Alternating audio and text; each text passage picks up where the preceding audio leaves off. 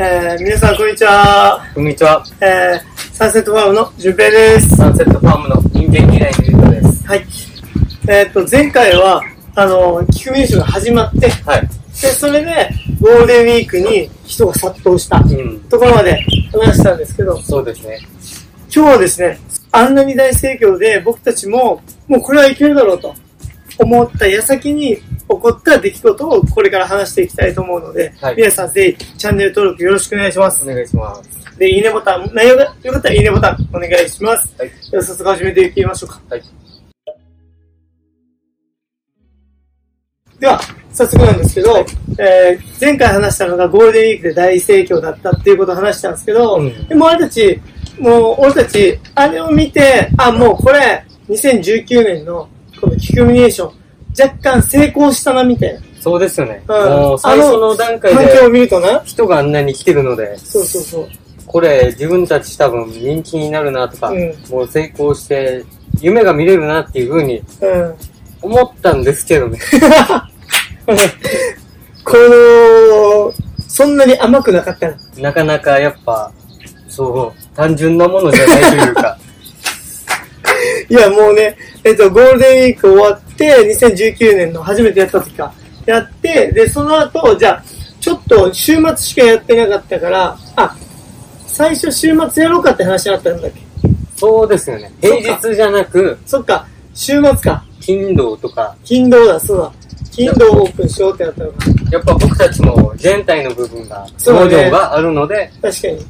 交代交代でまずは週末だけやってみようって感じだった、今日そうだ、そうだ。あ、その流れからだ。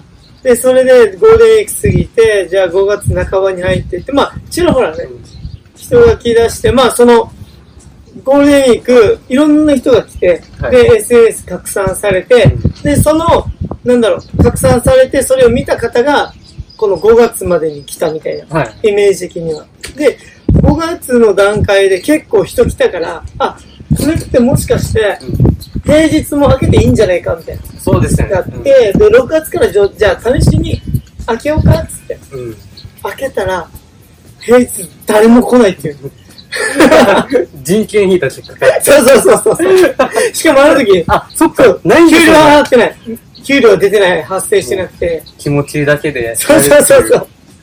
みんなテンション上がってるからな。そうですよみんね。なテンション上がってるし、実際に今夕方撮ってるんですけど、まあこのね、この感じなので、もうすごくいい、心地いいのファームになってるので、やっぱ、なんていうんですかね、草むしりしながら、うんみんなで、お客さんもこ来ないまま、一日が終わるっていうことが何回もあったしな。そうですよね。いやー、懐かしいな、あれ。で、え、で、ゆうとが抜けたんだよね、一回。そうですね。僕は、あの、一回キクミネーションを、あの、行けなくなりました。あれ、多分、この、その後ぐらいです。あー、なるほど。人が来ないで、夏ぐらいはもういなかったっけ？そうですね。一旦ちょっと僕は退いて、ちょっと自分自身の中でいろいろ悩みとか葛藤があったので、どうしてもここに立つのが辛くなった時が、これ本当に個人の悩みなんですあの、もうぶっちゃけて言いますと、もう幸せな人を見るのがちょっと辛いっていう。僕の場合でも、あのメンバーとかはもうずっと見てるので、うんそういうところは全然問題ないんですけど、はやっぱ、ここに来るお客さんって結構一般的に、その、まあ、こういったら多分悪口に出しちゃうのかなって、まあ、リア充の人とか、まあ、幸せな人が多いですよね。まあ、そうだね。確かにね。まあ、それを悪く言ってるわけじゃなくて、うんやっぱそういう人を見て、その自分と比較して、やっぱちょっと辛いなっていうのがああって、実は僕、訳ありなんです。ー、これも後ほどちょっと語っていこうかなと思う。いいつかいつつか語ろうと思うので。で、まあ、そういうこともありつつも、で、その後、えっ、と、キクミネーションの方は結構取材も多かったですよね。そうだ、夏にかけて、そうだ、そうだ。沖縄のメディアもガンガン。出て、うん。草ぼうぼうの中かそうそう、そうなんだよ。出てましたもんね。そう。しかもなんかリポーターの女性の方も、どうぞ見てくださいって言ったらもうクソボーボーの畑を紹介するっていう。かろうじて伝承がそうそうそうっていうね。そうそうそう。あーね懐かしいですね懐かしい。あ2019年もほぼほぼ来たね。そうですよね。うん、各メディア。うん、県内のね、うん県内のメディアがかいろいろ来て、で、それで、11月か。はい11月にまた新しいお客さんのね、お客さんが要望があって、なんか、伝承で文字書けないですか？みたいな。伝承で、今度、誕生日なので、えっと、お友達が誕生日なので、ちょっと、伝承で、サプライズで伝承で文字書きたいんですよ、つって。うん。そういう声があったので、あ、だけど実際できなかったので、ちょっとそういう声もあるんだと思って、じゃあ、これをやるってなったら、じゃあどうするかってなった時に、ドローン撮影がね、はいはい。11月に始まったわけですよ。光栄さんが、あの、習いに行って、そうそうそうそう。瞬時に取得するっていう、やっぱ素晴らしいね。何でもできる。うちの社長。まあ動画で説明書で皆さんぜひね、社長の池原光栄さんをね、見ていただけたらなと思いますので、言うというわけで、もう何でもできる。歌、絵、あと、なんだ、モノマネ。ものまね、そうそうそう、笑いもできてね、もうかなりね、ハイスペックなすごいです。社長がはい。ドローンを習得して、はい。で、それでスタートしたら、もうこれまたぜ大盛況で。そうですよね。で、当時始めたのが、あの、11月だったので、クリスマス、メリークリスマスってはいう文字を書いたんですけど、やっぱり綺麗にね、映っててね。そうですよね。うん結構その、今までで、この、メリークリスマスだったり、えー、あと、BTS の、そうだね。この文字もそうそうそう、書いた書いた書いた。何かあの記念でしたっえけっと、メンバーの誕生日がたまたま10月、いつだ半ばぐらいにあっあて、それに合わせてやろうっつって、なるほど。はい、BTS、えっと、で、BTS のマークでアーミーって書いああ、たっていうのがね、あって、そうですよね。そうそうそう。これが去年の10月か。そうですね。そうそうだ、そうだ。その時は、それで、アーミーの方も結構、お客様として来られてうん、本当にありがありがたいっていう。今の、今となってはもう、そのアーミーの方はリピーターとなって、であー卒園式とか、ありがたいですうんお子さんの卒業式とかに、こっちの花を持ってってとか、はい。収穫して、で、しかも、その方が来るたびに、ずっと雨っていうね。最近やっとかろうじて、曇りだったっていうのがすごいわ。そうそうそう。それでも来てくださるっていうのは本当にありがたいや、いですね。嬉しい。本当に嬉しい。ありがたいです。そう、それで、そう、えー、ドローンがね、えー、じ2019年の11月から始まって、で、えー年明けて2020年の、あのーえーに2020年になって、で、それで、どうせだったらハッピーニューイヤーにしようかっていうことで、2020 20年の頭、えーにはハッピーニューイヤーにして、で、その後、えー2月、バレンタインということで、あもうせっかくだから文字を I love you っていうあことにね、文字をチェンジしてっていう感じでね。あ。これがそうそう、えっ、と、2月半ばぐらいか、うんに変えたんだよな。で、それで、今となっては、あのーうちのサンセットファーム、もうひまわりのイメージがめちゃくちゃ強いと思う。うん、そうですね。そうそう。それまでやってなかったのね、うん実際。で、それが始まっ、ひまわりが実際始まったのは、えっと、2020年の5月なんですね。ちょうど、今撮影してるのが4月なんですけど、はいちょうど1年前ぐらいうん。にスタートして、もうあれすごかったような、圧巻だったような、もう全部植えましたもんね。そうそうここの畑。そう初めて植えたひまわりだよな。うん。あ、そう、ひまわりがなぜ来たかっていう、ちょっと説明させていただくと、ねはい。あの、北海道の北竜町っていう、えーとってもひまわりが有名。ひまわりを7月から8月に植えて、で、ひまわり祭りっていうね、えーま、ひまわり祭りという、えー祭りを開催して、で、北竜町自体が人口2、3000人かな？うん。そうですなん。そうなんですけど、そのひまわり祭りを開催したら全国からファンが集まって、うん。50万人ぐらい動員する北竜町がありまして、で、それ、もうほんとすごいよな。50万人ってな。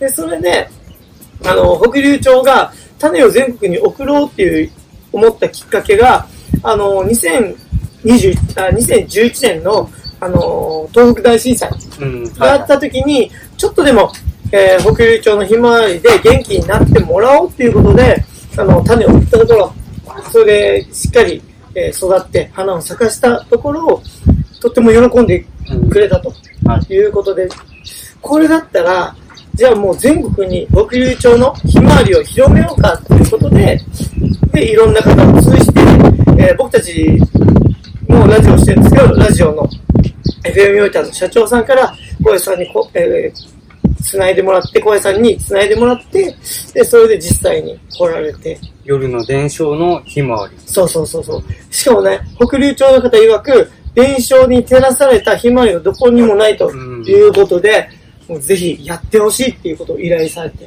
その話は本当にありがたいですね。いや、ありがたい。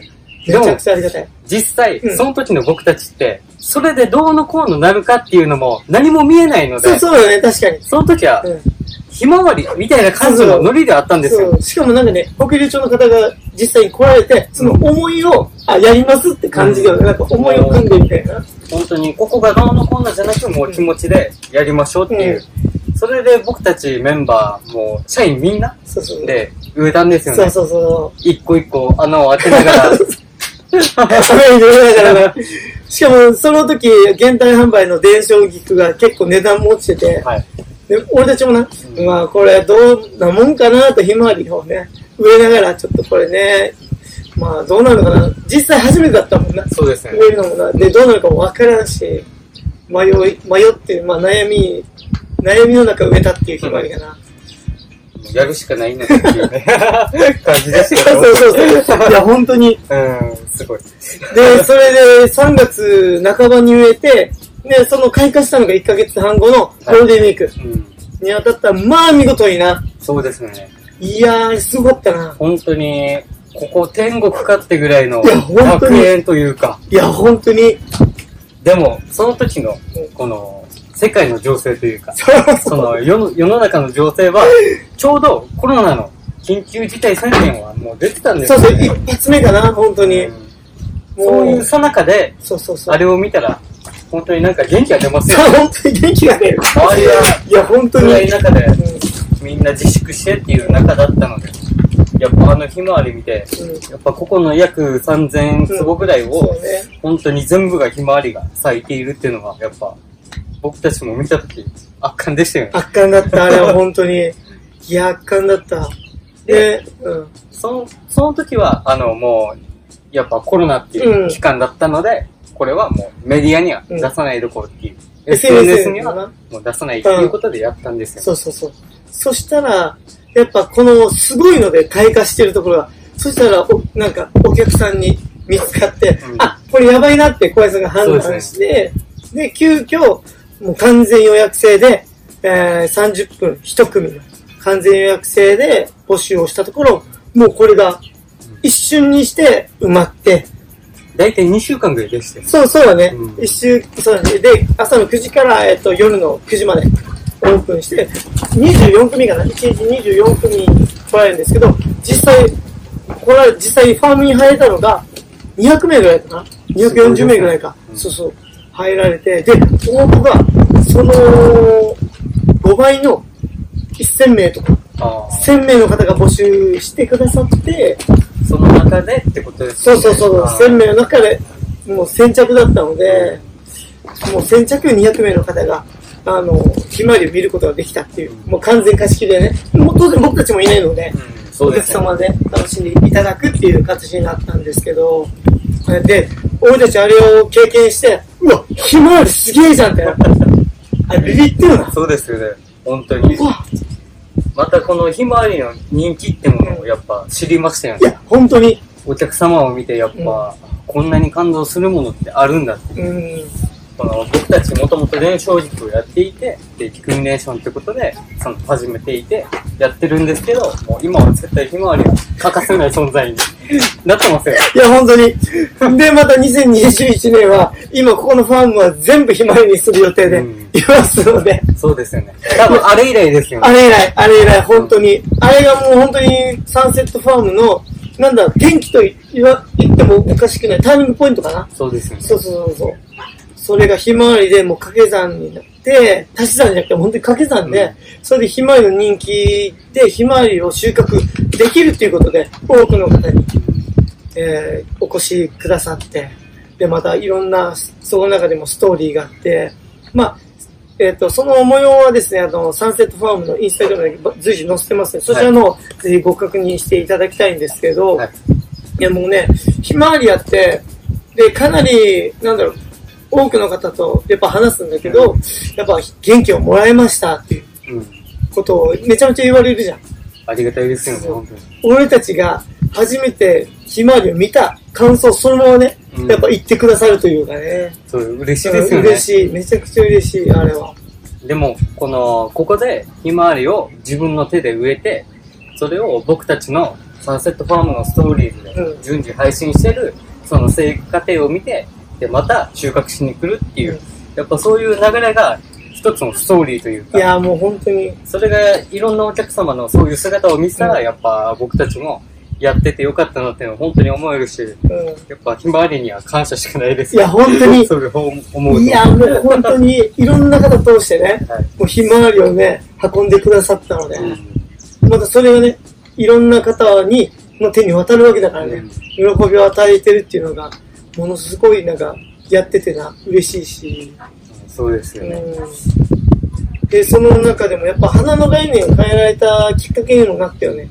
なんかどうしても花って綺麗が当たり前とか、はで、農家だし、綺麗じゃないと売れないとかってあったんですけど、うん。実際にあの、7月、2020年の7月に、えー、ひまわりを植えて、でそれが開花したのが2020年の9月、まあ頭ぐらいうん。に花咲かしたんですけど、その時2回、あの、台風来ちゃったんですよね。うん。たまたま来て、で、その模様を小林さんがインスタグラムのストーリーズで、今こういう風にひまわりになってますっていうのを配信して、そしたらもう頑張ってくださいとかってなって、で、その後台風が去って、じゃあこれでオープンしようかって思ったんですけど、やっぱ花の状態がな、うん。とてもやっぱ傷ついちゃって、まあどう、もう倒れてるのもいっぱいありましたし、あーどうしたものかなって思ったけど、やっぱじゃあもうせっかくオープンしようって、オープンしたところ、もう多くの方に来ていただいて、もう土曜日の予約が本当に一瞬で埋まる、また経験をして、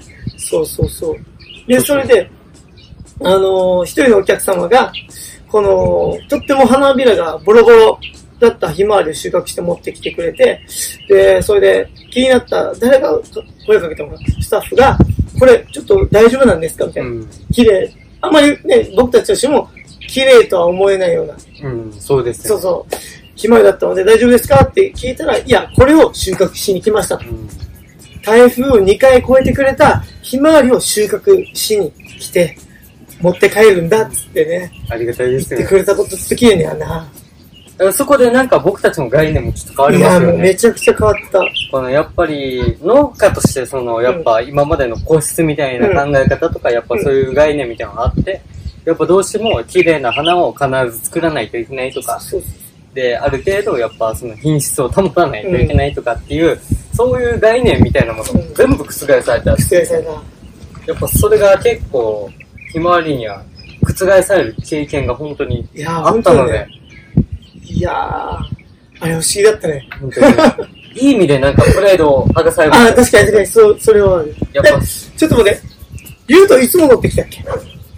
僕一応、あの、普通に現代はいますよね。あそうそう現代普通に一緒にいて、うんただ、ヒミネーションに立立つのが辛く、で、夏場はもう、外からずっと見てたんです。はいはいはい。あの、ここでみんなが立って、うんその、ひまわりの植え付け体験とかをしてる中を、一番この、ここのファームの下の、風の方の、あの、角の方で、一人黙々と仕事をして、あすごいなっていう風に見てた、見てたっていうのを覚えてるので、で、僕が復帰したのは、えっと、その年の、えっと、多分10月とか11月ぐあ、らいそうだっけ？に復帰します。その夏に植えたひまわりがうん咲く時期ですよね。あ、そうだね、そうだね、確かに。その時期から忙しくなるってことで、僕も、まあ、どうにかこうにか立てるようになったっていうか、そうそうそうそう。みんなの足を引っ張っちゃったんですけど、本いや、当にもう、そんなことないけどね、もう。いまあ、だけどそういう感じっすよね。うんそうそうそう。今となっては YouTube は撮るし、頭の色変えるし。ももう、や、やるしかないです。う、本当に。